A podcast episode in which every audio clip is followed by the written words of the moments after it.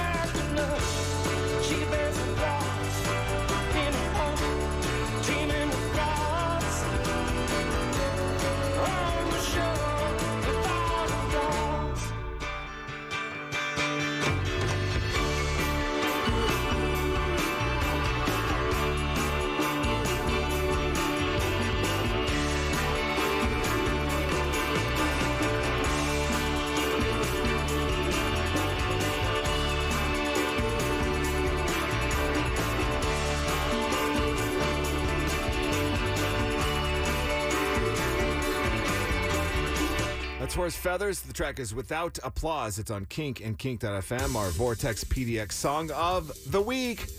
The talent pool runs deep here in Portland, Chris. You must get a lot of music sent your way, man. So much, man. It's incredible. And I will use this as another prime opportunity to talk about this Portland's Folk Festival because that's two nights at the Crystal Ballroom on Friday and Saturday of bands that are kind of folk, folk adjacent, Americana, country, rock, stuff like that.